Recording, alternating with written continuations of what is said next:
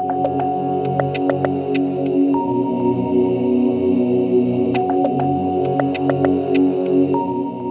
to NECA in the Know, a podcast for healthcare providers in the HIV field. I'm Mariana Breitman. Today, we're sitting down with John Farragon to talk about an update to the National Institutes of Health, or NIH, guidelines regarding COVID 19 that came about in July 2021. Welcome, John. Hey, Mariana. Thanks again for having me to talk about some important changes here. So, John, let's just dive straight in. Tell us about, you know, what were these changes and, you know, how they came about. Yeah, thanks uh, so much, Mariana. So, um, for those of you who don't know, I mean, I think I think a lot of people are aware if you're treating patients with COVID, there's uh, NIH guidelines which are which are very well done. Um, and today we'll we'll talk about those changes. Um, so there was an update uh, early in July, July 8th, actually, uh, 2021. And the major revisions to the guidelines um, w- within the last few months are as follows. So this is kind of almost like a uh, kind of a top line uh, overview of some of the changes.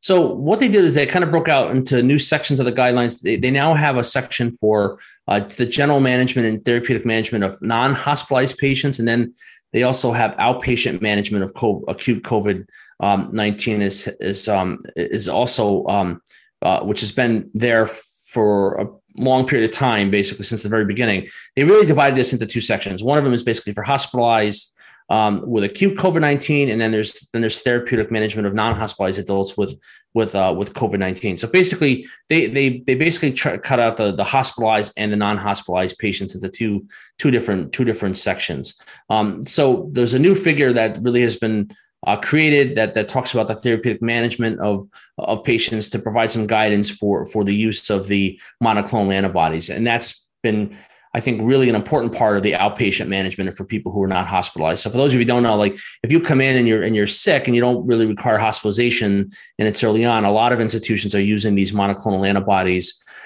um, for treatment on the outpatient side for um, for for COVID nineteen. Um, a couple other things. There was a um, uh, nitazoxanide, which we don't, don't really use that much, but this section really was added to discuss the evidence and considerations for using nitazoxanide as an antiviral drug for the treatment um, uh, for COVID 19. And at this point, the panel does not recommend, they recommend against the use of, of for the treatment of COVID 19, except in, in the setting of a clinical trial. So what I like about these guidelines is that they'll, they'll tell you the, basically the, what I call the skinny, right? The, the short and sweet version of, of what you should and shouldn't be offering to patients. And they'll often say, well, if there's no data, they often will say that this is not, not recommended. So until there's adequate data for some of these uh, interventions, the, the guidelines are very good about following their evidence-based uh, rules for, for, for recommendations.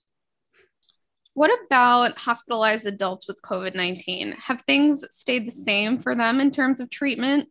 Yeah, so this is this. These are some key updates to the guidelines for some of the hospitalized uh, patients. Um, the section um, uh, that that contains this information has been updated to incorporate some of the new recommendations um, and rationale for when to use the baricitinib in combination with dexamethasone in certain hospitalized patients. So there's some changes there.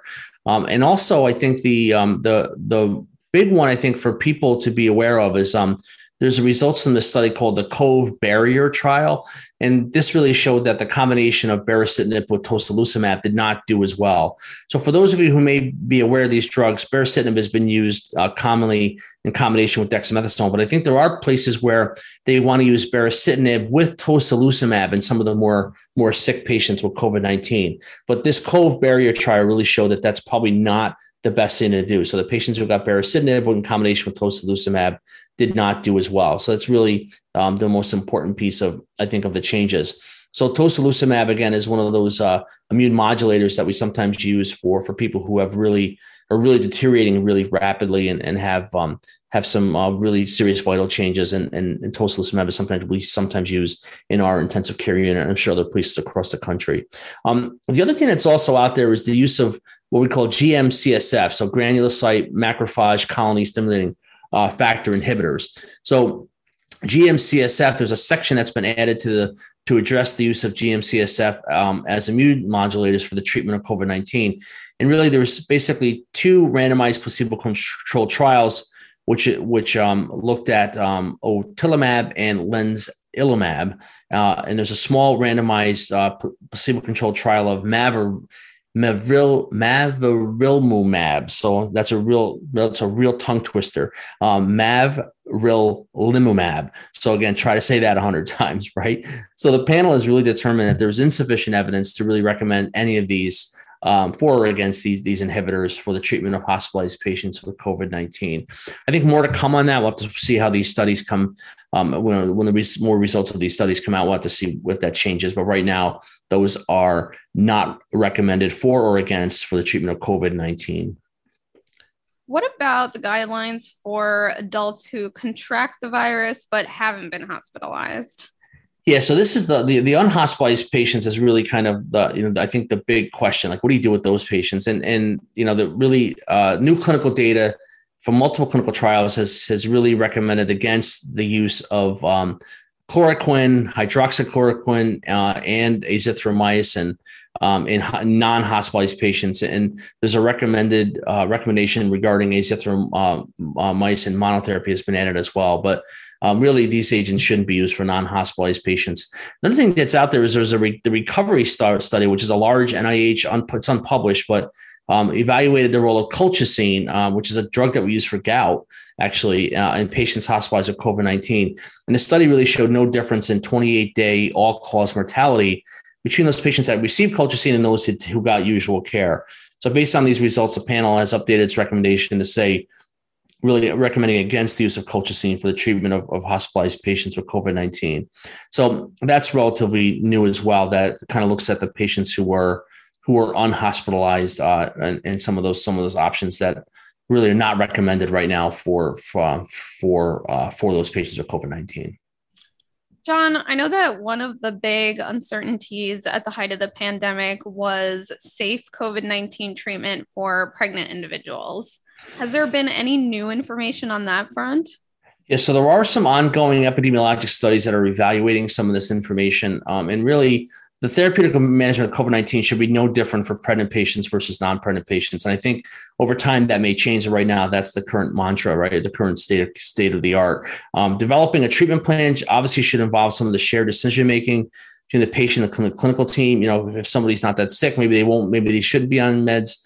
You know, to start making those decisions, uh, you know, I think are really uh, a team approach, but it really has to involve the patient and, and um, and the clinical team who's managing the uh, the COVID nineteen. Also, have to think about the severity of the maternal disease and the safety of the medications. Obviously, these are all big uh, big issues, and also you know for the pregnant individual, but also the fetus. I think breastfeeding in the setting of COVID nineteen is not contraindicated. So again, that decision around breastfeeding. Uh, while the patient is receiving drugs, I think is addressed as well in the guidelines and updates to this whole section also includes some of the safety data on the use of the COVID 19 vaccines during pregnancy. And there has been some of that data that's come out recently in the last couple of months. So that's in the guidelines as well. And I ensure you to assure you to take a look at that as well.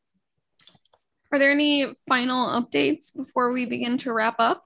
Yeah, I think finally, the, you know, the um, there was uh, an overview of COVID nineteen and talking about some of the updated information on the variants of concern and variants of interest. Again, we we've talked about that in some of our previous podcasts. Um, and also the prevention and prophylaxis of SARS-CoV-2 infection. There's some um, there's some information, additional information on some of the vaccine-related adverse events, and then also a section on uh, on hemodynamics and update on the rationale for using uh, norepi as the vasopressor of choice uh, versus other other vasopressors. And again, that gets really kind of uh, into the clinical nitty gritty of you know using different pressors for patients who who have whose blood pressure bottoms out if you're if they're in the ICU, for example, and then there's a section on on ivermectin that's also been added.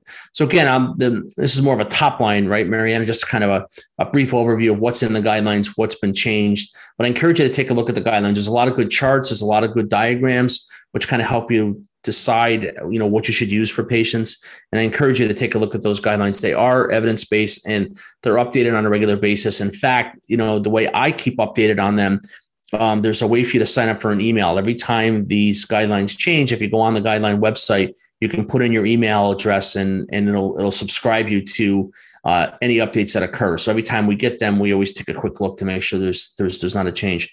One thing I'll just say really quick, um, just one little change. There was a was a dosing change in the Regeneron combination. It was 1200 and 1200 of um, uh, of Cassie plus Imdevimab, and now it's actually 600 and 600. So those dosing uh, numbers have changed, and we actually had to change our protocol as a result. So, you know, really encourage you to take a look at, at the guidelines when they do when they are updated because they really are helpful.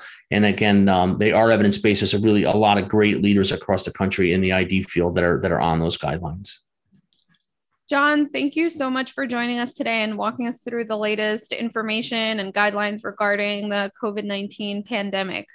We really hope you learned something new today. To learn more about NECA AETC's work and our role in ending the HIV epidemic, visit us at www.necaetc.org. That's www.necaetc.org. If you have questions or comments about anything we covered today, or if you have suggestions for topics you'd like to hear us talk about, don't hesitate to email us at podcast at necaetc.org. That's P O D C A S T at necaetc.org. We'll be taking a brief hiatus for the rest of summer, so stay safe and we'll see you in the fall for our next episode of NECA in the Know.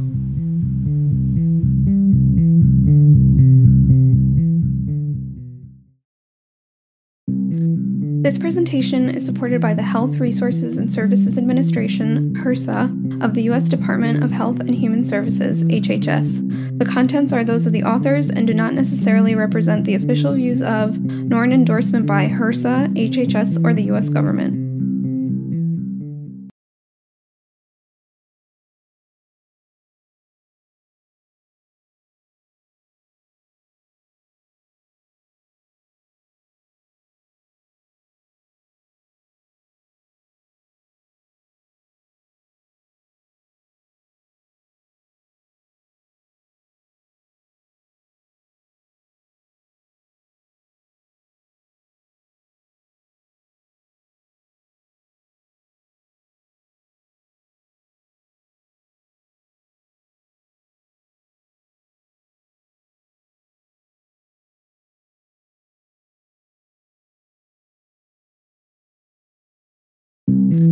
This presentation is supported by the Health Resources and Services Administration, HRSA, of the U.S. Department of Health and Human Services, HHS. The contents are those of the authors and do not necessarily represent the official views of, nor an endorsement by HRSA, HHS, or the U.S. government.